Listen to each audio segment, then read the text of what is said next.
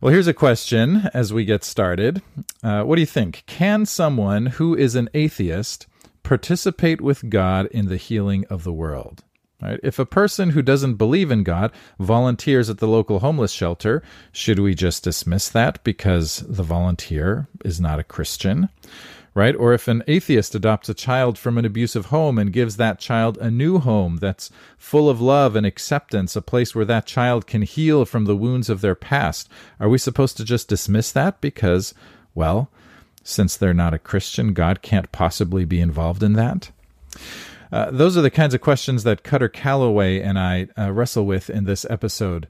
Uh, we talk about culture, we talk about the church, we talk about atheism, we talk about the previousness of the kingdom, and we even talk a little bit about social media. Oh boy.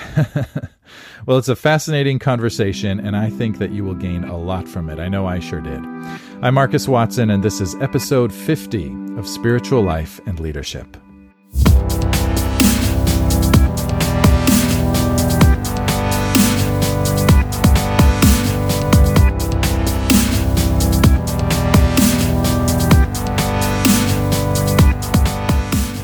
Well, hi everyone. Uh, I'm here with Kutter Callaway today. Uh, Kutter is the Associate Professor of Theology and Culture at Fuller Theological Seminary uh, and also the author of several books, uh, the latest of which is uh, is titled "The Aesthetics of Atheism." That's an interesting title. Hi, Kutter. How are you doing? Hey, doing well.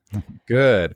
Uh, well, I'm really glad to have you with us. Um, why don't you just uh, real briefly kind of tell us uh, what you do? I, I, gave you a little bit of an intro, but maybe just briefly what you do, and then we'll get into more of that a little bit later. Then I got some kind of get to know you questions. But what do you do briefly? Okay. Well, I'm a jack of all trades, a master of none. Um, oh.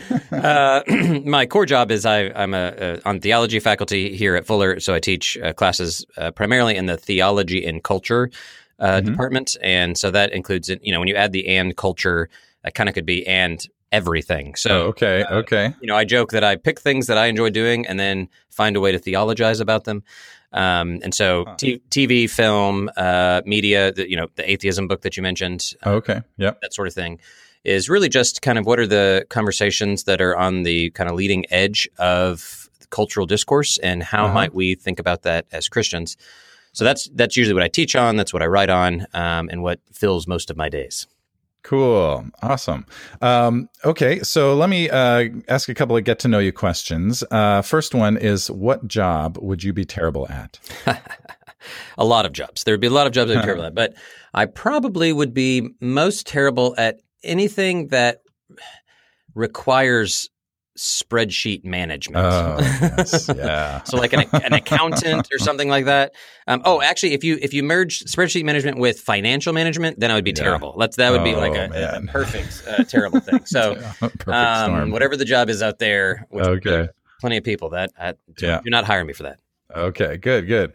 Um, and then uh, next question: What would a mirror opposite of yourself be like? Oh man. Um, thin and handsome. uh, I don't know about that. Personality wise, right? right, right. Well, whatever. Um, yeah. Uh, I, had, I had someone a couple weeks ago say, "Well, someone from the northern hemisphere. They're from Australia, uh, oh, probably yeah, yeah. Asian." And I'm like, "What? Well, okay." anyway, go ahead. well, I, you know, probably um, yeah i'll just do more of the sort of sensibilities thing like probably some someone who is really certain about things, hmm. um, whatever that is. I yeah. I uh, I don't know if you do the the enneagram at all. Yeah, yeah. I, am I'm, I'm a sort of casual observer, so I, okay. I I know a few of the numbers just so I can be conversant with people. Yeah. Um, but a, a recent a person yesterday sent me a, a, new inventory that you can take, and it'll oh. assess oh. you really quickly. And interesting. Um, and whatever it was, it it it categorized me differently than I had been in the past. But, uh, okay. but one of it had something to do with this notion. It, all the questions had to do with kind of certainty and, and are you, mm. you know, and I'm like, wow, I just, I don't, I don't think that's me at all. So it would be someone that mm. really is sort of doggedly committed to, to a particular view that is just, they're absolutely committed to it and, and really in a, in a genuine way, sincere way, like convicted that this is the way things are. Uh huh. And, and that is just, not me. yeah. Okay. Well, okay. So I have, a, I have another get to know you question that I, I wasn't planning on asking if, if, but if I feel like I can ask you this question because I don't, I don't usually ask this because I think it might, people might be like, I don't know how to answer that. But, uh, but it's a kind of a fun question. What's something that you think you might very likely be wrong about? Oh, oh. um, I mean, yeah. I mean, part of it would be what do I not think I? What, what was the opposite? What am I not wrong about? Right? Okay. um, you know, I probably will. Well, I don't know. A lot of the stuff I talk about and write on, and even just think about, is um, the many places and spaces in which God is up to something. Um, and most often, I I've advocated in a in a lot of ways for saying we need to broaden our sort of view of where the spirit of God is active in the world. Mm-hmm. And that leads me into places that are sort of, you know, provocative, sometimes mm. just uh, controversial even. Um, and and I think probably there are moments where I overcommit, right? Like I mm, I am not um, willing enough to pause and, and say, well, wait a minute. yeah, maybe, yeah, maybe, this has nothing to do with what God's doing. Maybe this is just some, you know, I, it, you could name it something that's frivolous or silly or destructive, even. Uh-huh. And I'm trying to sort of, in, in my attempts to not overcorrect or overcritique, that I'm, I'm, I'm going too far. And so that's probably, and there, so there'd be a number of places where that would be the same, probably, uh, thing that I'm, I'm guilty of or yeah, yeah. potentially wrong in. Right. Yeah, that's good. That's good. I think uh, too often we we commit to a particular viewpoint without any openness to, mm-hmm. you know, whatever else there might be that yeah. we don't know to fill in the gaps. Yeah, even in the name good. of openness, that's what's so weird, right? Like in the name of openness, we can close down certain mm, things. So hmm, it's interesting. Yeah. So, what do you mean by that? Say say something. Well, I that. mean, so I mean, I I often will say you know, I'm I really want to be open to where God is moving and leading out in the world, especially uh-huh. outside of the church and without reference to Jesus. Uh-huh. Um, so again, I I spend so much time doing that that I often forget. Oh, you know what? Sometimes God shows up in the church. Hmm, um, interesting. and, yeah. And I'm yeah. often like, no, no, that's not. And like, oh, well, okay, maybe, you know. Um, and so, interesting. Again, being too sometimes too critical there of saying no, Christians get it wrong. We, you know, they're they're misguided. They've they've misunderstood. Um, I, am too quick to do that, and so that's okay. where, in the name of openness, I I will shut down those. Um, uh, I try, ah. you know, again, I try not to, but I I yeah. can I can be guilty of that for sure. Yeah, interesting, interesting. Well, uh, good. Okay, well, we can maybe that'll come up a little more. I don't know, um, but that's that's fascinating. Um, uh, last question: uh, What's the most formative book that you've read in my life? Uh, yeah, or even in recent years. That's okay. Um probably in recent years, uh, a a book by Patrick Reyes called "Nobody Cries When We Die." Hmm. Um, it, and I just read this. It's been less than two years now. Um, but okay. but he is a uh, Latino scholar, theologian. Now heads up the FTE, the Forum for Theological Education um, and that's committed to getting uh, people of color into uh, the academy, specifically theological mm. academy. And it's just a really amazing book, sort of telling his story of um, sort of the context in which he was raised and and what vocation is. Um, and he has basically this line that everyone's sort of core vocation, or at least his, was um, and is to uh-huh. survive. The call to mm. survive. Um, and which, you know, for most of the times we talk about vocation and things, it gets, you know, uh, especially for those who come from uh, sort of dominant culture perspectives or a more privileged perspective, it's more about like, oh, what, you know, what, who's the best me? And, you know, you know, this yeah. sort of thing. And yeah. he describes, uh, you know, a man that was living with his mom at the time um, and in a drunken rage was like holding him against the wall, choking him mm. out, like trying to mm. kill him and he said it was in that moment that he first heard God's voice and God's call in his life to survive. And I'm like, this is just a different starting point for theology, different starting point for vocation, different starting point for yeah. thinking about um, the the need for addressing uh, sort of race, r- racial r- relations in the church mm-hmm. and theology. So anyway, it's just it uh, from that moment, it, and he also talks about theological education as this place uh-huh. where you um, really cultivate soil that that can lead people to flourishing. Uh, wow! And, and that sort of picture has really changed my understanding of what I do as an educator. Yeah. Um, from this sort of knowledge transmission kind of uh, transaction trans- transactional relationship mm-hmm. to a what does it mean for me to help cultivate the soil here for for a mm. variety of students to flourish yeah um, and so anyway it's just uh, i recommend it highly to anyone and everyone and uh, yeah yeah very cool what, what was the title again uh, nobody cries when we die patrick reyes r-e-y-e-s okay Fascinating. Yeah, that's great. Um, all right. Well, let's kind of get into what I was hoping to talk with you about. Um, I s- sent you an email a few days ago and said, you know, part of the reason I want to talk about with you was because you're a professor of theology and culture, and I think that um, that's an important uh, kind of combination of of things that we need to be uh, uh, thinking about, uh, talking about, and, and understanding, like what's the connection between theology yeah. and culture. So I guess I guess that's kind of what I want to ask. Like, uh, well, f- uh, uh, what I want to know is what's what what is the connection between theology and culture as you understand it, and maybe tell that, uh, explain that by way of what's your story and what attracted you hmm. to the um, study of theology and culture. Well, you know, kind of like I said before, when you culture is a an interesting term because it kind of means everything. Um, I, my my definition, which I take from colleague Bill Dyrness, I don't know if you've read any of his work. Oh yes, uh-huh. um, his definition of culture is um, the stuff we create from God's creation. Right, so okay. it's it's like what we make of what's here, hmm. and that's sort of a basic, a very like okay that that works. Like culture is the sort of human creative capacity and action and embodied in all these different forms. Right. Um, and if that's the case, it really does apply to just about everything. Um, now, there are th- these various other ways that culture is used in the way that we talk about it, sort of colloquially or then, you know, mm. more technically. But the reason that I got involved in that sort of project of why would I imagine these two things being related, theology and culture, is really from uh, pastoral experience. I my calling or vocation, if you will, mm-hmm. uh, really is I mean, I grew up Southern Baptist, still ordained okay. actually, Southern Baptist. Oh wow! Um, yeah, I hold my ordination. Um, huh. And uh, I'm a what is it? A conscientious objector, I think is the best.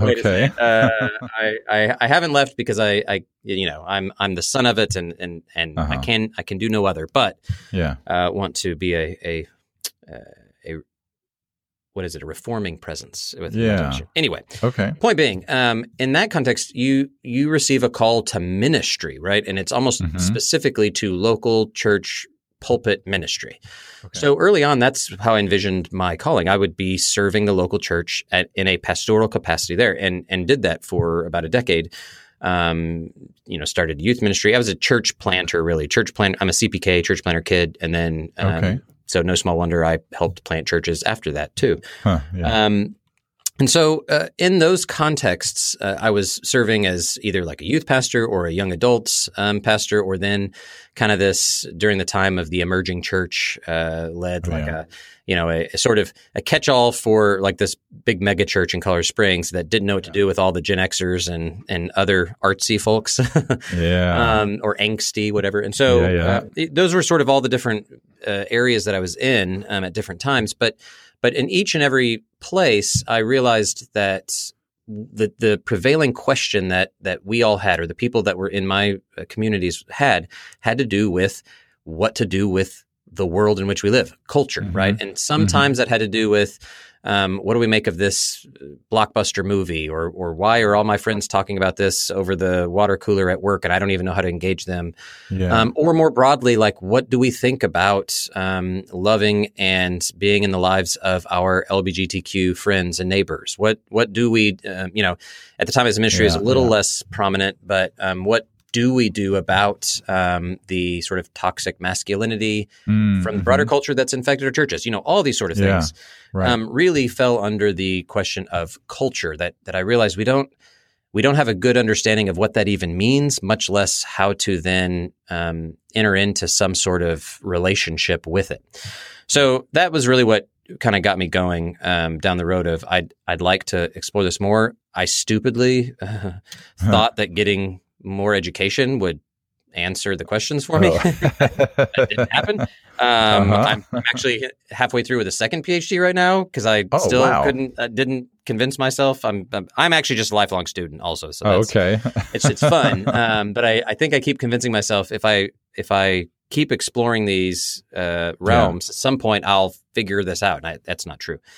Um, But that's really how um, I got into it. Was really the concrete concerns and questions of local churches, mm-hmm. saying what's going on in the world and yeah. what's our calling. How how might we participate in God's kingdom?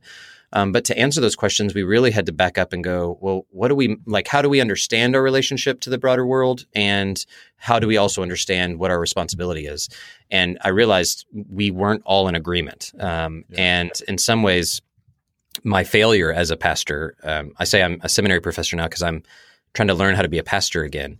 Uh, my failure was that I I was either impatient or and or um, got out ahead of my congregations in ways that that didn't allow them to really envision where I was going, um, mm-hmm. and I was mm-hmm. pushing in ways that I don't think were sustainable. And so, yeah. Um, but it was very clear that I had different ideas, and all of us had different ideas of of both what culture is, how the church relates to it, and what our calling right. is there. Wow, yeah, that's great. And so, um, uh, when it comes to the church engaging with culture, like how, why is, I guess, why why is it important for the church to be able to engage with culture? And and uh, by culture, so I, I, like how you defined it. By the way, just kind of side note, yeah. uh, Bill Dyrness's uh, definition. It's what did you say again? Everything. Um, it's it's what we make, what we make of God's creation. Yeah, and so that includes art for as one thing, yep. but also government yep. and other social structures and agriculture, right, and uh, business, econ- economic, the economy, all, all, of that is is culture, yeah, right? Yeah. Okay. That, as far as I understand, yeah. Yeah, and so and so why, uh, as if you were to explain it, why is it important for the church to be able to engage culture or to actually do it, not just be able to, but to yeah. do it? Well, I mean, if, you know, if you start with that definition, for example, um, mm-hmm. and I think it's a good one, you you quickly realize that you don't have any other choice. I mean, yeah, so yeah. one thing uh, one thing we've inherited, at least in Protestant U.S. Christianity, is the idea that these are even separate things to begin with. Um, you know, because you get the the classic Niebuhr, you know, Christ right. above culture, and, and that's assuming there these are these discrete entities that you somehow have to relate in some yep. way. Yep. Now, those typologies are are fine for, as far as it goes, but but if you start with saying, "Oh no, actually, we we are simply in a deeply, profoundly relational, or in a world that these things are just of, of a part. Um, there's no sense in which we are separate from culture. Now, I do think we, we, when I say we, I do think Christians or any sort of religious community mm-hmm. um, do what uh, Kathryn Tanner would call we make culture odd. So hmm, we take a sort of shared um, set of resources and we make it odd in these these unique ways. For example, most everyone eats bread and drinks wine, uh-huh. but but we do that in an odd way. Um, hmm. and that in some ways constitutes what it means to be a part of the Christian community is you agree to enter into this ritual practice where we treat this oddly, right? But we're not imagining that nobody else has bread and wine. I mean, that's right. kind of a common set of things. So um, the point is that's all already bound up within our own you know, maybe the central practice of Christian worship is culture. Like it's there. Yeah. We, we can't yeah, get away yeah. from how that bread was created and the, whether it's artisanal bread or gluten free bread mm. or, you know, yeah, right. Um, whether it's actually wine or grape juice or these other things, you know, um, we have already, we have brought in culture into our environment because we are humans, right? We create these sort of things. So the question isn't so much how do you relate them? The question is uh, really in what sense do we are we reflective about the ways in which we are enculturated in our yeah. own worship practices? How does yeah. the broader culture inform those? And then how do we then move out from those uh, times of gatherings uh, to be redemptive presences in, in the broader culture? So i think the reason it, your questions are uh, why should we care basically right? Um, yeah, why should we do it? right. is is because we are thrust into a world where we already are part of culture. And as i understand sort of the project of God, of how God is working in the world through God's people, um, there is something where we then are called to participate in God's redemptive activity in the world. Yeah. Um, and so that is even on top of we are already enculturated, then we are also called to be this. Um, to participate in what's going on in the broader world that we're set, um, and and so to to uh, to not do it, to sort of remove ourselves from it, is in some ways to, to kind of abdicate our responsibility there. Yeah. Um, as you're talking, one of the things that came to mind was uh, uh, I think it's in uh, The Open Secret by Lesslie Newbigin. He talks about the previousness of the kingdom. Hmm. And, hmm. Um, hmm. right, it's this idea that um, uh, the kingdom is already out there. Yeah. It's ahead of us, right? Yeah. Uh, we're not bringing the kingdom to the culture. Mm-hmm. The kingdom of God is in the culture, and we're invited to be a part of it. Yeah. Uh, that's kind of my understanding. Do you yeah. have any thoughts on kind of that understanding of? Oh yeah, I mean, I yeah. so part of my, you know, we we have both the School of Theology and a School of Intercultural Studies here at Fuller, and, mm-hmm. oh, and usually that's houses most of our missiologists, right? Mm-hmm. Yep. And they're wonderful people and great. And often it, it's weird to me because I I'm often working with my missiology colleagues and going like, well, everything I do is actually missional. I don't, right. I don't, I don't know how to do theology otherwise. There are people that do. Um, but but I don't, and it's partly what you're getting at is that anything I do in terms of a theology of culture has to do with with that. Like there's a there's a an already what did you say already a present uh, uh, previousness previousness previousness there yeah. it is um, to the kingdom of God that that God's already involved in people's lives. God's already yeah. active. Um, it's just that is a sort of theological uh, I don't know uh, commitment that I've yeah. got. Um, and again, as I said before, sometimes leads me to overemphasize things, but yeah, yeah, I think yeah. it's right. And um, and so so as we think about what we do and what we're doing when we quote unquote engage culture, um, I think is is really cast well in those sort of missional terms where we are simply um, participating in God's kingdom in the world that's already happening, whether we get there or not, whether we choose to participate or not. Um, and that really does shift. And this is again why having some some thoughts and some critical instincts about how culture shapes us and our imaginations is important because the idea that we are taking the kingdom anywhere um, yeah. it, on, as us humans is such a sort of colonial mindset of mission yeah, um, and right. that that is something that's co-opted our imagination in ways that are really unhelpful and and prevent us from seeing this uh, previousness of the kingdom. Yep. Um, yep. That you know, it's it's almost unimaginable to some that that God could already be there. yeah. um, and if that's if that's your starting point, um, that you're bringing God versus you're moving into a place where God already is, and you're really just looking for ways to discern where God is is present and active. Um, the entire your entire posture is different. The the mm-hmm. the strategies you take up are different. The language you use is I mean just everything is fundamentally different about how you comport yourself there.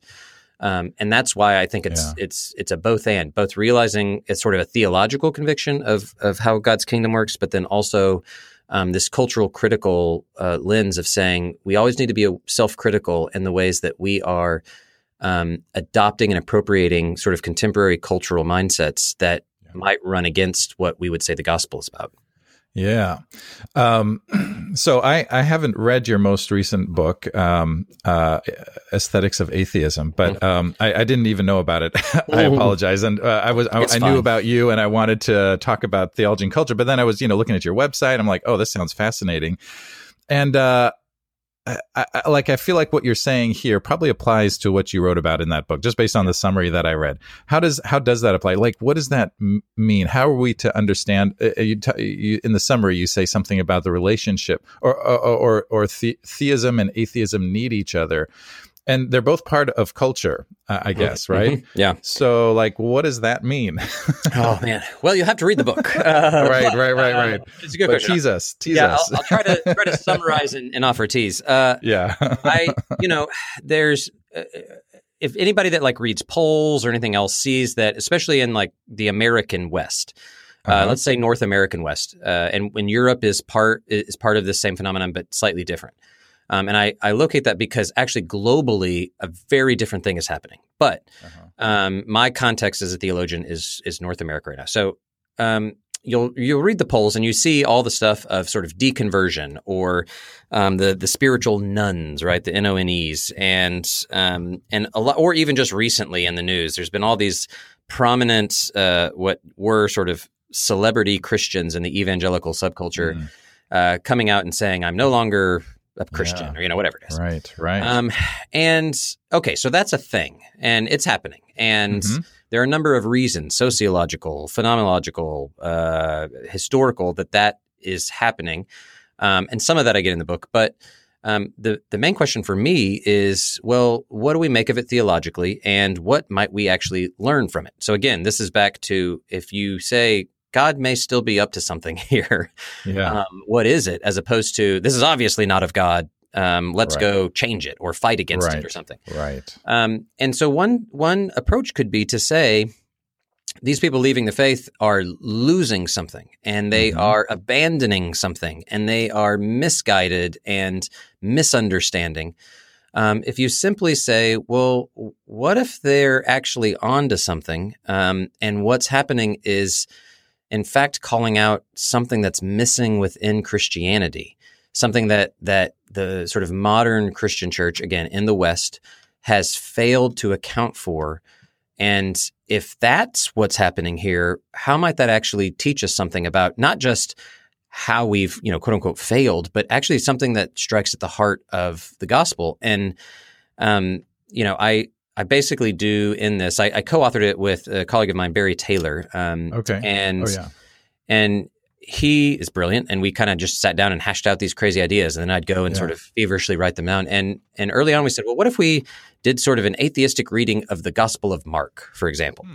um, and the reason is because a number of of artists and um, specifically musicians are really f- sort of fascinated with the Gospel of Mark in particular and the Jesus oh. in Mark um, but also my uh, my own ongoing sort of uh, struggles with that text right that that at the heart of the gospel, I would say writ large, but then also the gospel of Mark, is this moment of atheism where hmm.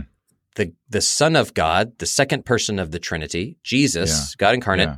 says, "God, you've forsaken me. Uh, you've right. you've abandoned me." The language there is apostatize, right? Like God mm-hmm. somehow apostatizes against God's self.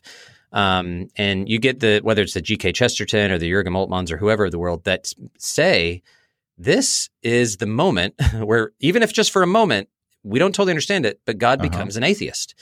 So there's there's this really sort of paradoxical, uh, I would almost say mystical uh, yeah. moment where at the heart of our faith is a moment of actually the death of God. And yeah. and if we're going to take that seriously, what does that what does that mean? And for me, engaging with um, atheist artists and filmmakers mm-hmm. and musicians um, a, shed light on the gospel in a way that I think it was inaccessible otherwise.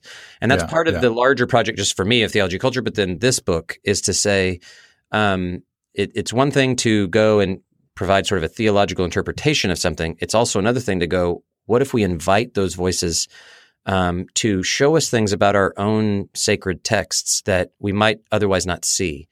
Yeah. Um, and that's sort of what I did. So, you know, you go through and I, I you know I, I analyze Stranger Things, you know, uh, the oh, yeah. Netflix show, and uh-huh. um, the work huh. of David Bowie and Leonard Cohen, and then um, the art of Damien Hirst, and and in all of these, I'm saying, okay, if you really want to know and t- sort of get a sort of temperature or, or barometer reading of what it means to be a quote unquote atheist in the world today, check out these. This is a great, yeah. you know, distillation of it.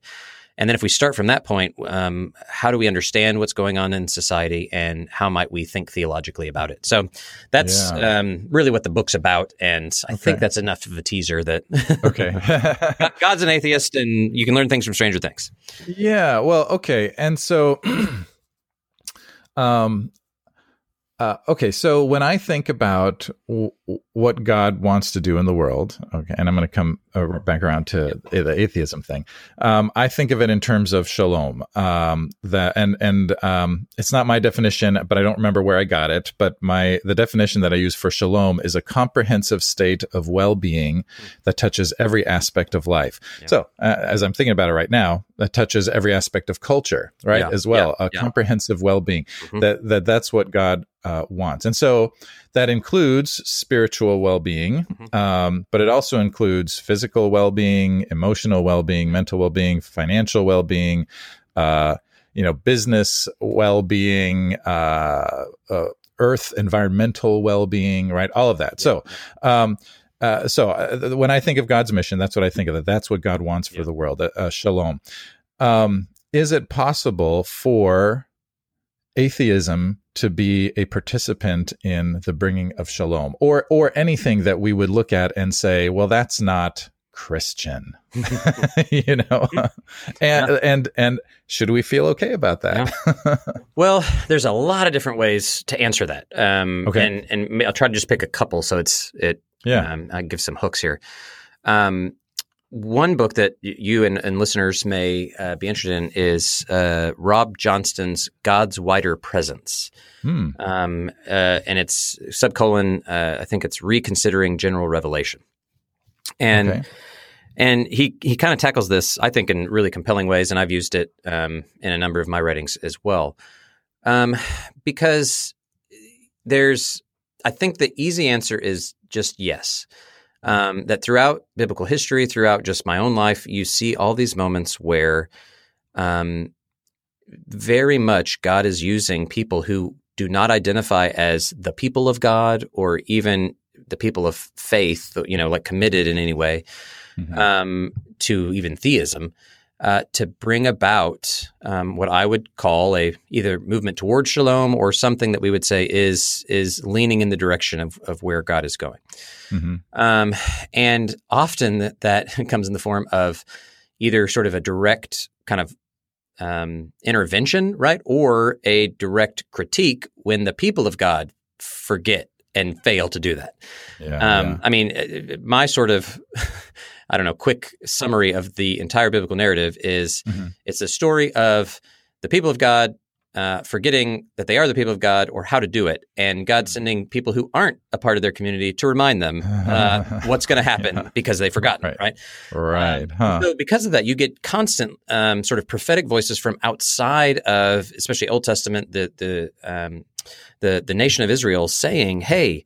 You've been called to do such and such, to to yeah. care for the widows and orphans, to you know yeah. care for the sojourner in your midst, etc.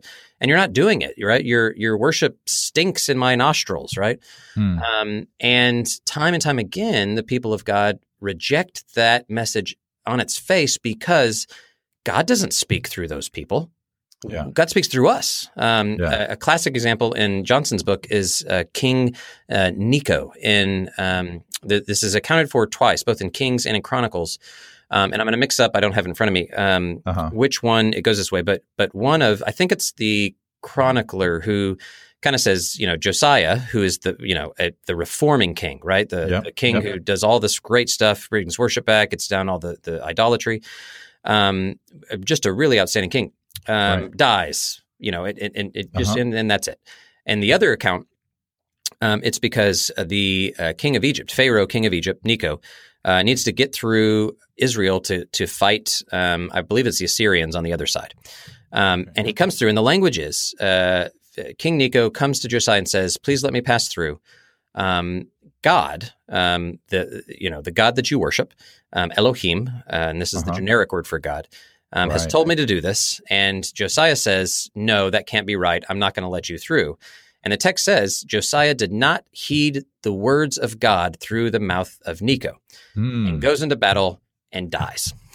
and so and it says because he did not heed the word, you know, like and wow. and you would imagine you put yourself in Josiah's shoes and you go, yeah. this is the godless Egyptian king.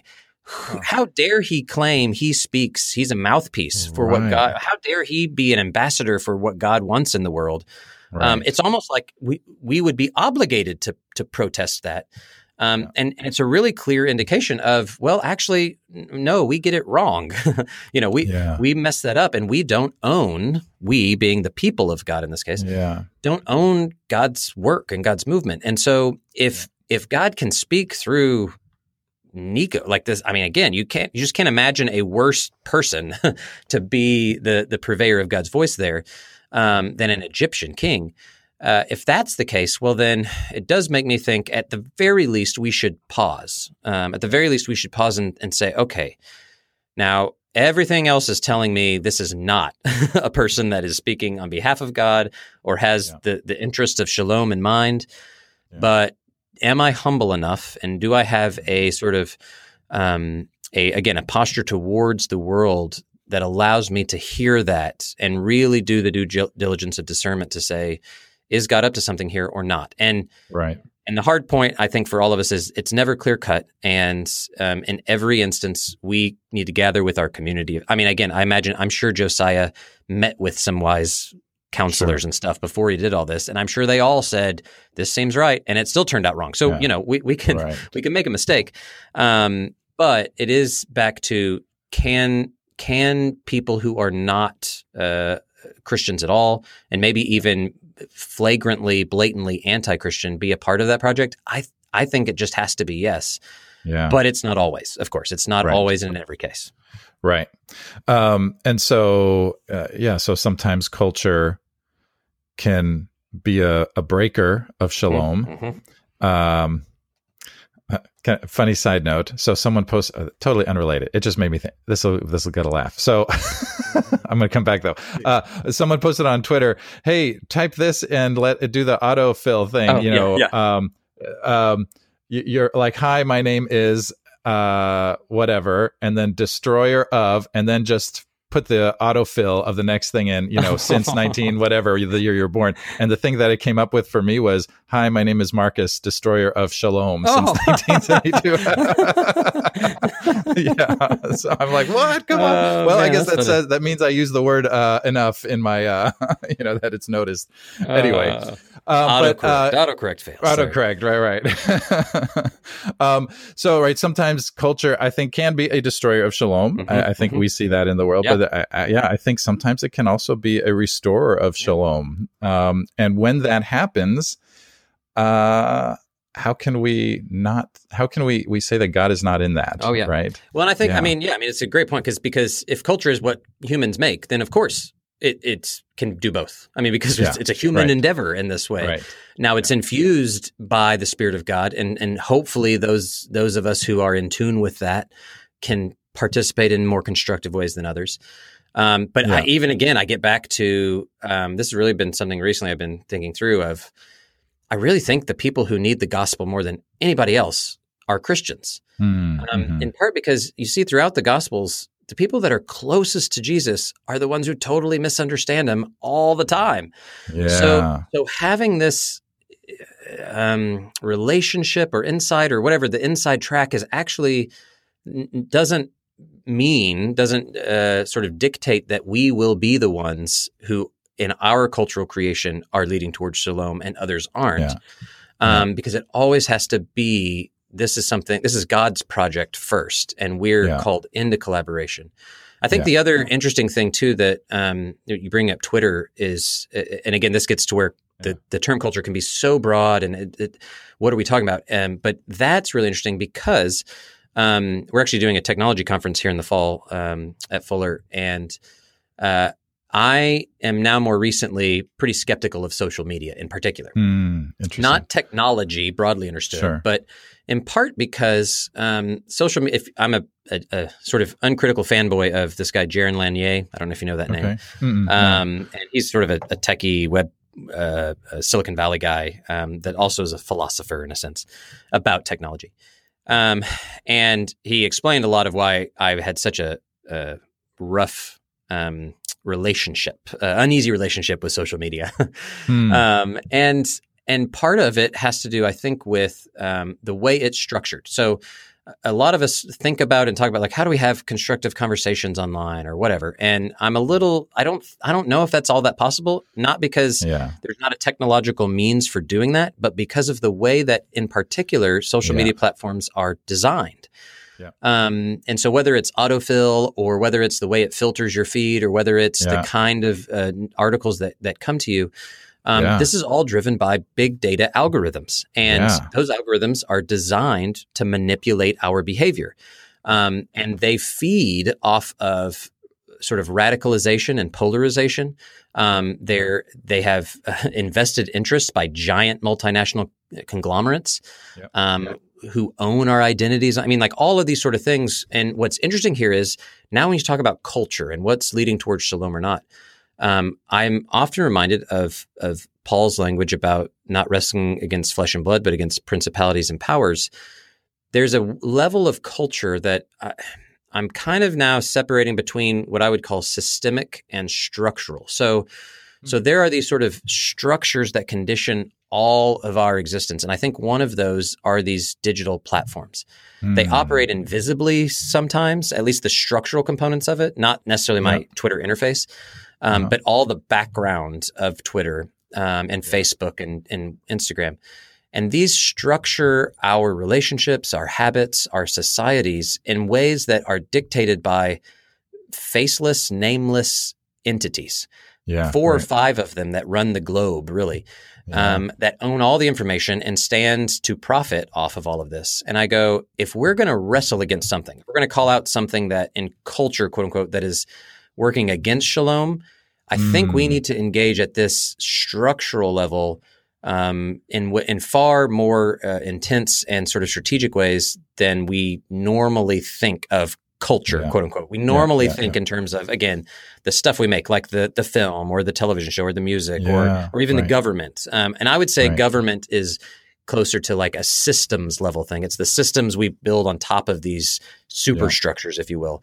So anyway, it's it is a great I think example of how even my own um, back to your first question of mistakes I've made or what, mm. what was it uh, where I've been wrong. Oh yeah, um, right, right. I was probably I in you know even this is within even 18 months this has changed for me of huh. being a little too much of a sort of techno optimist of, mm. of hmm. just saying because I you know I just there's a lot of naysayers especially in yeah. Christian circles and I'm like yeah. ah you guys are you know you're you're you're overcorrecting I I think this is right. great um, and I've really paused and said, wait a minute, there's something else going on here. It's not simply about digitality, it's about yeah. how we've actually structured this thing. And it's not actually leading to, to healthy shalom. Yeah. In, in yeah. Yeah. Interesting. Yeah. It is interesting. I, uh, I don't know what I did to mess up my algorithms, but uh, I started getting ads for Fox News all over the place. Oh, I'm yeah. like, oh, what happened? that, um, let me ask just uh, kind of, uh, yeah, right. Um, let me ask one one uh, final question, and um, you kind of touched on this already, but just maybe summarize. Like, what would what's what would you say is a healthy posture for the church and for leaders, for pastors, for you know uh, uh, anyone in, in leadership in some way, or Christians in general, to take toward the culture uh, as a whole? What's a good, po- healthy posture? Well, um, it's a it's not an easy answer, um, mm-hmm. and but I think it's clear in my mind right now. Yeah. Um, and it's the the guy on the side of the road who is helped by the Good Samaritan. Um, hmm. If you're going to think about just a picture of what is the posture mm-hmm. towards culture, and yeah. the reason I say that is because you would want to say, I think generally we go, oh, we're the good Samaritan in this parable, right, um, right, helping culture that needs us, whatever. Yeah. And uh, actually, I think just exegetically, if you look at who Jesus is talking to and who is who are the main characters, who begins and ends the story, it actually the the person we're supposed to identify with, I believe, is the man traveling from Jerusalem to Jericho who gets beat up and mm-hmm. left for mm. dead on the side of the road. Yep. Um, and what's what's really I think challenging about that is to say, at least right now in the in the 21st century American West, uh, Christian, let's say even Protestantism, let's just boil it yep. all down. Sure. Um, one of the healthiest postures we can take right now, I think, um, is to say we actually are in a place where we need the other, um, mm. as opposed to sort of condescending toward culture and saying we are going to redeem or fix or bring shalom to culture. because of we have the resources, we have the knowledge, we have the inside track on who God is. Yeah. Instead to say, what if actually we need to invite the other, the cultural other, the religious other, yeah. the ideological other, the Fox News other, right? Yeah, right, um, right. to, to, touch us, to to mm. actually get their hands dirty on us, and and uh, you know, did you did you see the movie Crash from years ago? Oh yeah, I did. Um, yeah, there's this great scene um, that you know we we we I don't think we quite get it again, being modern day people reading that parable. Um, but in there, you have the Thandie Newton character and the Matt uh, yes. uh, uh, uh Damon, yes. Damon, no, Dylan, no, uh, uh, yeah, Matt Dillon, right. Dillon, yeah, Matt Dillon. Um, and you know, before he's basically sexually assaulting this woman, right. and, and then it turns out he was the only person there to help, and and it's this amazing moment where she is just radically rejecting his help. Right. She's trapped in a yeah, car. she's trapped. She, and, her, she flipped yeah. her car over, and he's the one who shows up. Yeah, of all the people, yeah. and I and I think that's a pretty close approximation mm. of, of, modern day Good Samaritan, where you go, wow, yeah, what, and and like I'm not. It's it's unconscionable for me to even imagine letting you touch me, much less help me, right. much less be my right. savior. And here. she resists him, right? Yeah, Doesn't absolutely. she? Yeah. And, and the scene is it's amazing because then she comes to a point where she has no other choice. Right. She has she has to because she's the car's going to blow up, right?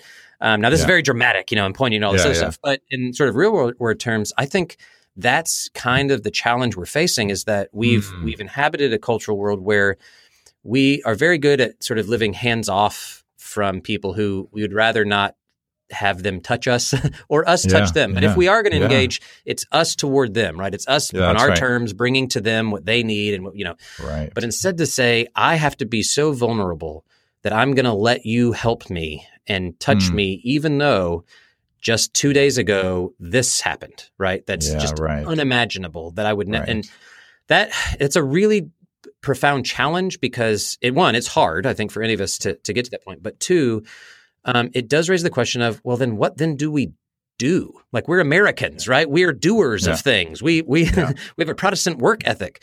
And I think it's really challenging to think maybe the best posture right now is not actually one where we're getting up asking the first question is what do we do for culture or to culture or with culture? But yeah. it's instead how do we listen to, learn from, and humble ourselves um, in ways that that allow us to be to be evangelized by the God who's at work mm. out there. So, yeah, yeah, that's great. That's fantastic.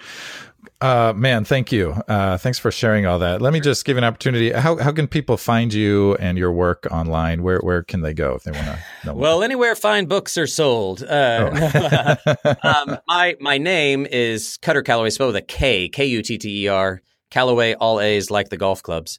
Okay. Um, and so you can go to kuttercallaway.com. Um, you can also Google me at, at uh, fuller.edu, has all my info, but also apparently has my old uh, ass- assistant professor title. yeah, you're an associate. That's right, I'm associate now. Um, but, right. but by and large, there, um, I host the Kutter Callaway podcast, so you can just find uh-huh. that on iTunes or SoundCloud or anything. Um, okay. Yeah, and then all my books are okay. available on Amazon. So.